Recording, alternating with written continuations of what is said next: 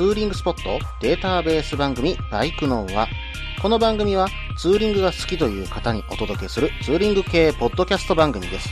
私のみならず、皆さんのおすすめスポットやグルメ、イベントなどを紹介、共有ができればと思っております。どうぞ皆さんよろしくお願いいたします。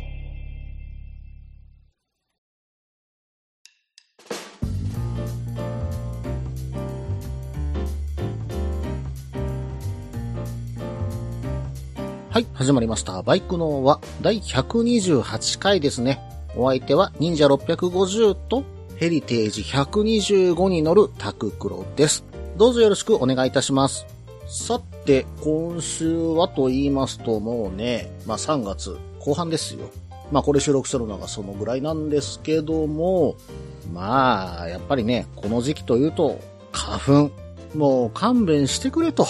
いうような時期です。もう本当にね、ヘルメットの中見せらんないですよ。気づいたら鼻が垂れてるわけですからね。これがね、薬を飲んでてもそうなるんですよ。私本当にね、子供の頃から、まあ子供の頃はね、杉はなかったんですけど、最近は杉もヒノキもブタクサも、子供の頃はブタクサだけだったんですよ。もうこれも全部、まあ実はね、今出ちゃってて、うん、もう本当にね、ひどい時はうずくまって動けなくなるぐらい。で、まあ多分これも花粉症のせいなんだろうけども、熱までね、出たりするんですよね。まあ言ってしまえばもうとんでもないアレルギー反応するわけですよ。で、まあまあ部屋の中にいれば薬を飲んでると、まあまだね、マシなんですが、少しでも窓を開けようとするものならば、まあすぐに反応するわけですよ。そんな人間が、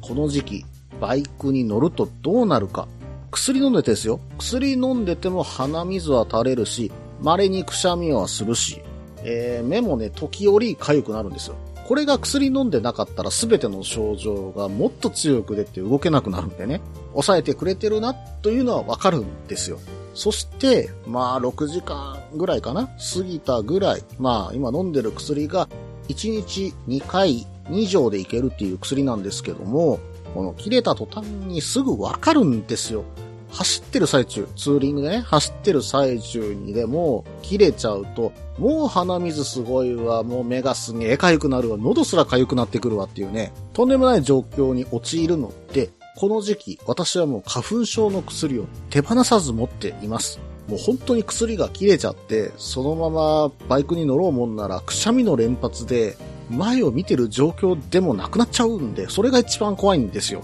100歩譲って、目をまあかゆい、喉かゆい、鼻水出るのは我慢しましょう。でもくしゃみだけはね、止めたら絶対に目つぶるじゃないですか。これは本当にね、怖いんですよ。もう本当に他の気持ち悪いのは、まあしょうがないとしてもくしゃみだけは止めたいっていうのが思いとしてあるんでね、絶対にこの時期は薬を切らしちゃいけないなっていうふうにね、思っています。皆さん花粉症大丈夫ですか？バイクでね、してる対策とかもしあったらね、私にぜひ教えてください。心より絶望しています。できる限り薬にはね、頼りたくはないんですよ。ないんですが、まあ仕方なく今頼ってる状況なんで、まあ何かしらいい方法ね、バイクに乗ってる時に、まあ少しでも楽になるようなことがあったら、えぜひね、教えていただけたらと思います。よろしくお願いいたします。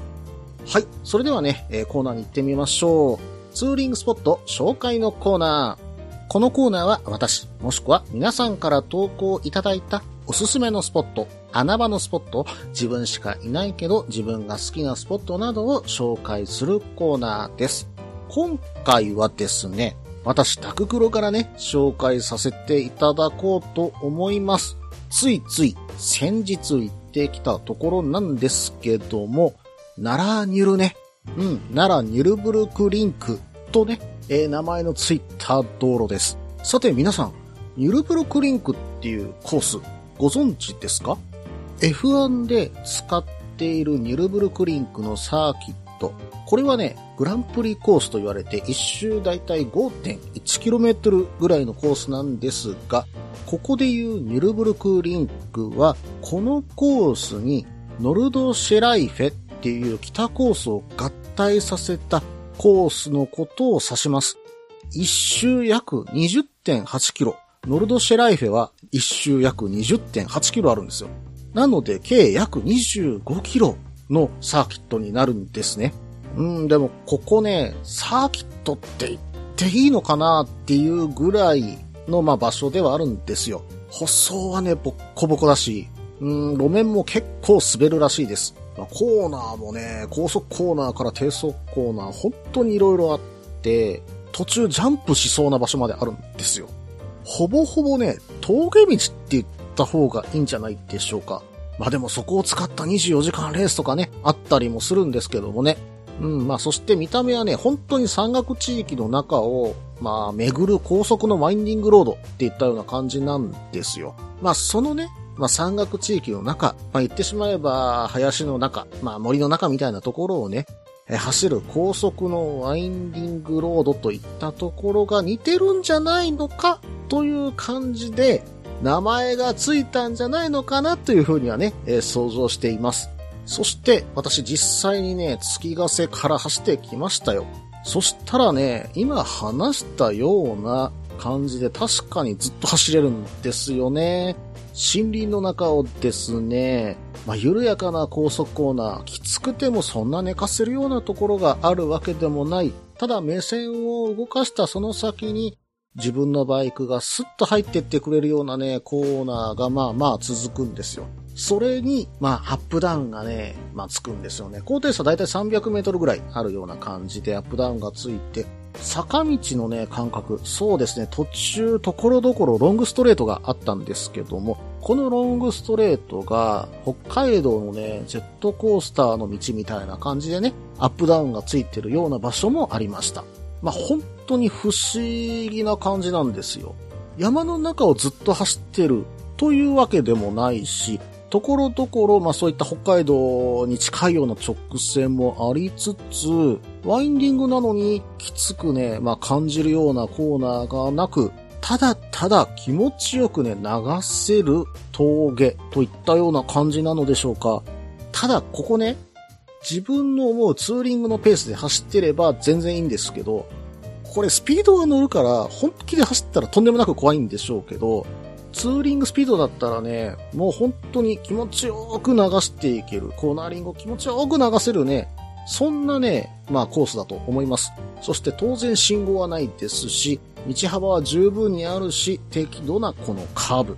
タイトなコーナーをね、寝かして走りたいという人にとってはちょっと面白くないのかなと思うところはあるんですけども、気持ちよくだらっと走りたいといった時には非常にいい場所なんじゃないでしょうか。さらにね、今この時期だと、まあまあもうね、えー、今3月の、下旬ですけど、もう終わりかな。えー、月ヶ瀬の梅林がね、え、すごく綺麗な場所でもあります。えー、奈良ディールのね、えー、北側のコースのところに月ヶ瀬の梅林があるんですけども、その中もね、走っていけたりします。おすすめはちょうど、うん、まあこの時期じゃないかな。2月後半から、まあ2月後半だとちょっと寒すぎるかもしれないから、3月の上旬から3月の後半にかけて、写真映えもいいかもしれませんね。うん、まあ、そしてそして、この緩やかなコースを気持ちよく走った後は、まあ、ハリテラスが近いわけですよ。ハリテラスでゆっくり、えー、バイクを観察しに行くもよし。私は今回はまだまだ走り足りないなと思ったので、えー、青山高原にね、えー、向かいました。その他にもですね、この辺りにはまあ名スポットがね、いっぱいあります。ソニ高原だとか、行楽系なんていったところもありますし、まあ、125で行くんだったら私はね、えー、コリドールロードとかもね、行ってみたいところです。そしてね、たまたまね、どこかでお昼ご飯食べたいなーなんていう風に探してた時に、見つけた場所が1個あって、古民家カフェビッグスパイスというね、お店を見つけたんですが、日曜日ちょうどやってなかったんですよ。行ったらね、え店主さんおられて、お話したらごめんなさい、今日やってないんですって言われてね、非常にね、謝られちゃったんですが、いやいや、また来ますんでっていう話をね、させてもらいました。うん、まあランチでね、カレープレートっていうのがあって、で、ビッグスパイスと書いてるんだからなんかちょっと変わったカレーなのかなと思ってね、よくよく調べてみたら、なんとここにね、スパイスカレーのお店があったんですよ。もう道もね、最初ここで合ってんのかなって思って不安になりながら入っていったらあったんで、ああ、こんなところでやってるんだと思ってびっくりはしたんですけどもね、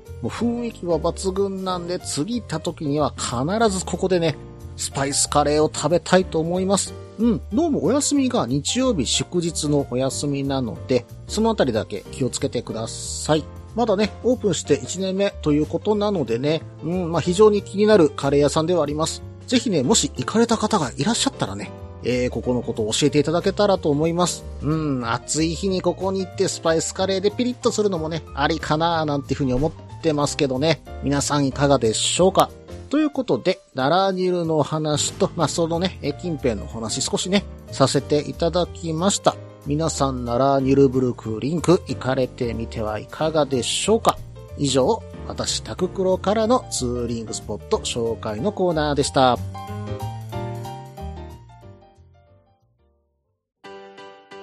落ち着いて聞いてください。あなた EBR 症候群です。だって、だってお前ハヤボルトじゃんって。もう私、ビュエルっていうアメ車乗ってますけど。なんか、無理やりいいこと言おうとして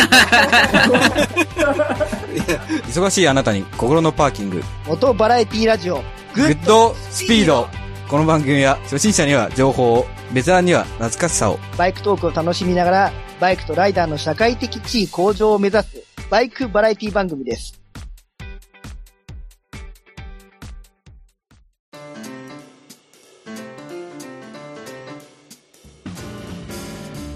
はい、それではね、後半です。後半はですね、もう一つコーナー行ってみましょう。ツーリングアイテムのコーナー。このコーナーではツーリングに役立つ面白い、楽しい、そんなアイテムを紹介するコーナーです。今回はですね、アッカザウアーさんからメールをいただきました。うん、いつもね、メールありがとうございます。非常にね、えー、お便り助かっております。ありがとうございます。それでは早速ですけども読んでいきますね。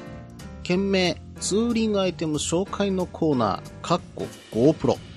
タククロさん、こんにちは、アッカザウアーです。先日のツイートで GoPro の導入をご検討とのことでしたが、私の使っているインスタ 3601X2 もおすすめですよと迷わせメールを送らせていただきます。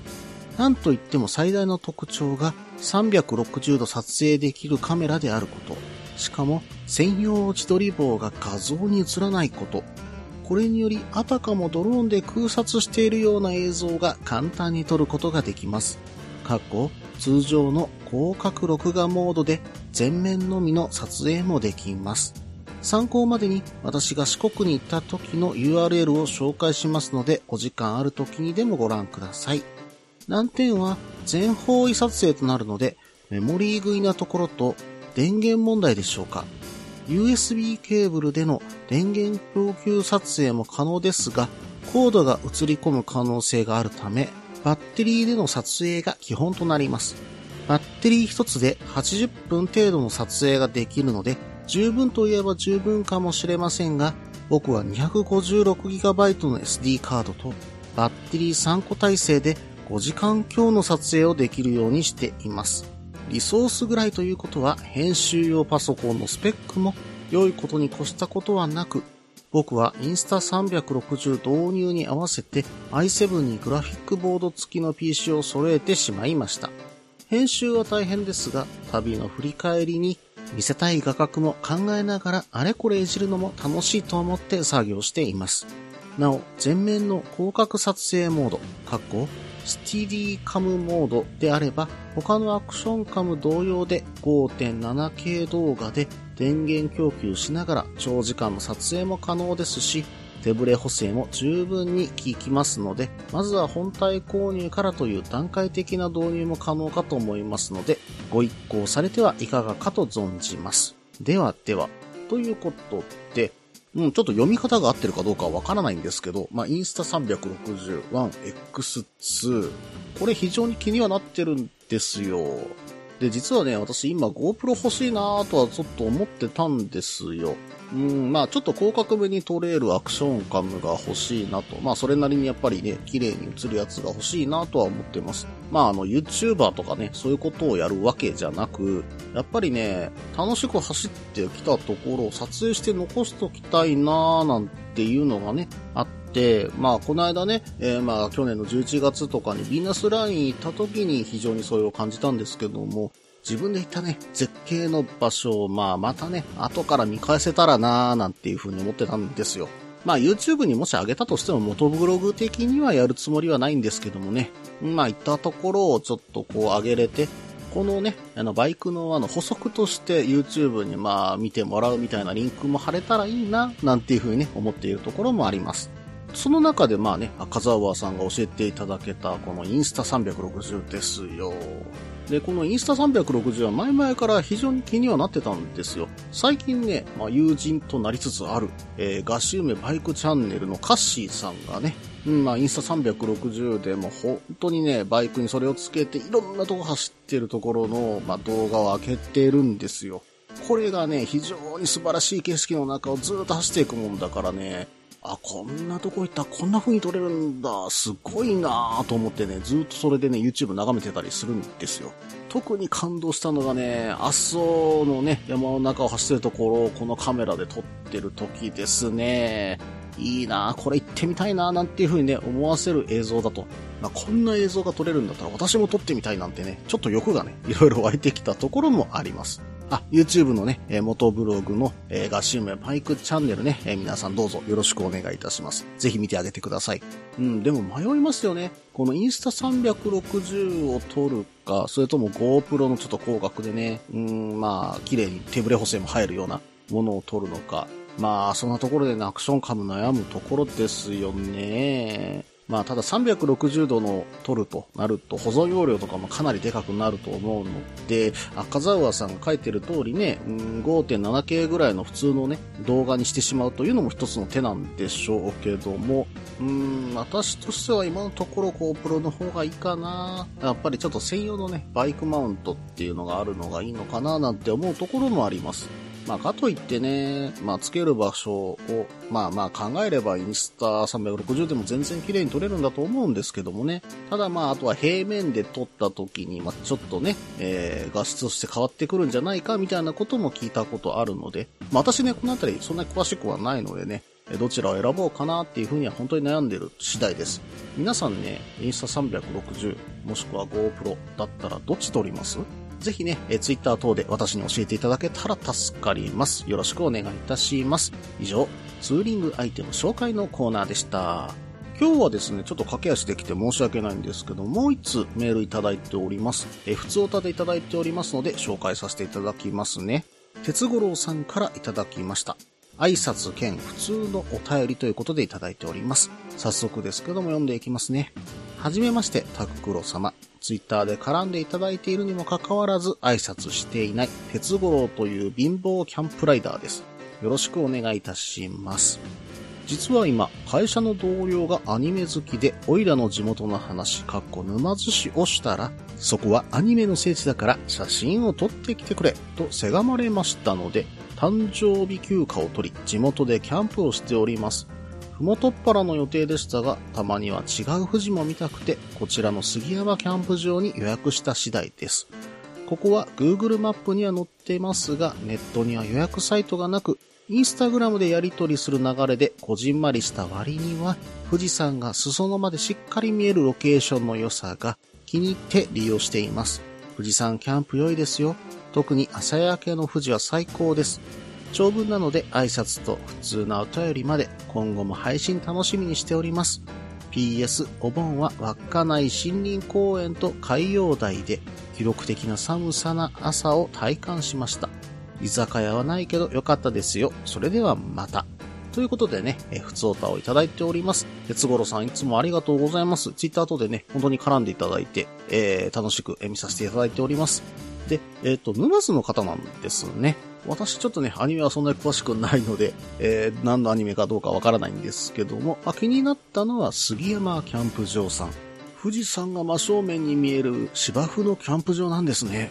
場所はですね、沼津から行くと、足高山のちょうど裏手、富士山側の方にね、あるんですね。うん、周りにね、ちらちらちょっとね、住宅も見える感じではあるんですけども、その芝生は非常に気持ちよさそうな感じを受けました。いろいろとね、コメントを読んでいくと、まあ安くて、区画が広くて、富士山が見えて最高みたいなね、えーそんな風に書いていました。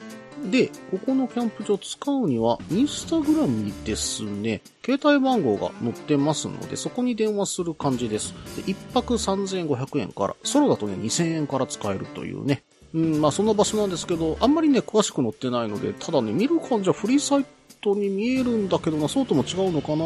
うん、ただね、富士山を見るロケーションとしては最高かもしれませんね。まあ場所もね、沼津から近いということで、ちょっと漁港寄ってから、まあでも沼津の漁港はちょっと混んでるからなうん、まあどこか他のところで海鮮食べてね、えここに入るのもありかもしれませんね。まあ確かにね、穴場のキャンプ場かと思います。え、鉄五郎さん投稿いただいてありがとうございます。まあまたね、え、ツイッター等でどんどん絡んでください。よろしくお願いします。本当にね、挨拶として、えーメール送っていただけるのは非常に嬉しかったので、え紹介させていただきました。まあ皆さんもぜひね、メールの方、普通歌でも他のね、えーコーナーへの投稿でも構いませんので、ぜひね、どしどし送ってください。最近ね、枯渇気味で結構大変なんです。はい。よろしくお願いいたします。えーそれではね、後半これにて終了しようと思います。引き続きましてエンディングです。みんなでお話しできる行きつけのライダーズカフェ、ネットに作りませんか？バイク系雑談番組、アットみずき。この番組は、プレゼンターの私、みずきがお話しするだけでなく、リスナーの皆さんにもコメントで参加していただき、バイクに関するお話をしていく、インタラクティブ型バイク系雑談番組です。近況やお題から始まった話が、どんな話につながるのかは、参加する皆さん次第。アットみずきは毎週木曜日、21時からツイキャスにて放送中。番組の詳細や過去放送の情報は、ひらがなでアットみずきと入力してウェブで検索。皆さんとお話しできるのを楽しみにお待ちしています。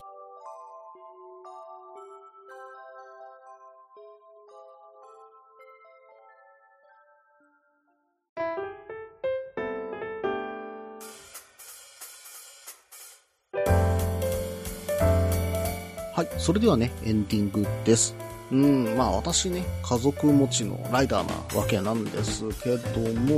まあね、まだ子供が小さくて、やっぱ家のこともね、いろいろとしなければならない立場ではあると思ってるので、なかなかロングツーリングにはね、行けないんですけども、たまにね、空いた休みに、えーロングツーリングに行っている。まあたまにね、家族に優秀をもらえた時だけね、えーツーリングに行ってるような感じです。で、まあまあ、その他にね、ツーリング行ける時っていうのが、まあ今のところね、非常に取りづらくて、早朝とか、まあちょっと時間取れそうだったら午前中だけとか、午後だけ。午後でもまあ夕飯前にはもう帰ってくるような感じでね、えーツーリングするのって、行ける範囲が、まあ往復で3時間弱ぐらいのところが、まあ普段はね、普段の土日は限界なんですよ。で、まあまあ、ロングのツーリング出るときは、うん、まあ、奥方がね、実家に帰ってる時とかには、あの、一泊のツーリングとかしに行くんですね。まあ、そういう時となると、まあね、あの、お子さんいらっしゃる家庭の方はよくわかるかと思うんです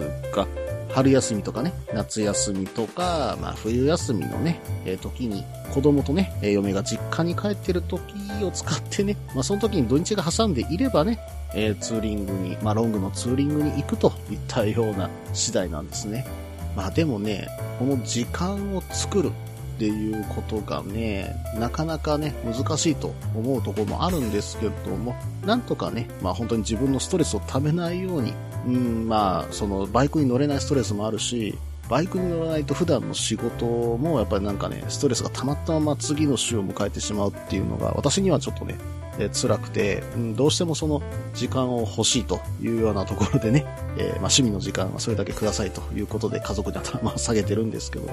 まあそういった方もね、中にはいらっしゃるかと思います。まあそれでもね、バイクに乗りたいというような感じでね、走ってるわけなんですけどもね、うん、まあ家族持ちの皆さんがどうやってそういう時間を作ってるのか、非常にね、私は知りたいところなんですけども、皆さんね、そのあたり投稿いただけたら非常に嬉しいですけどもね、えーよろしくお願いいたします。まあまたね、そういった時間が取れればね、うん、ツーリングイベント、ちょっとね、今年は企画ね、えーしようと思ってます。前回はね、125ツーリングだったので、今回は忍者でね、私も行きますよ。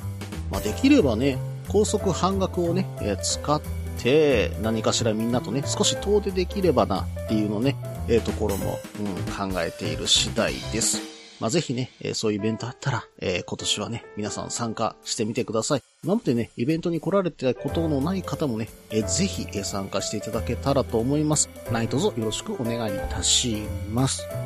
この番組では皆さんからのメールを募集しています。ツーリングスポット紹介のコーナーではおすすめのスポット、穴場のスポット、自分しかいないけど自分が好きなスポット、自分じゃいけないけど良さそうなスポットを教えてください。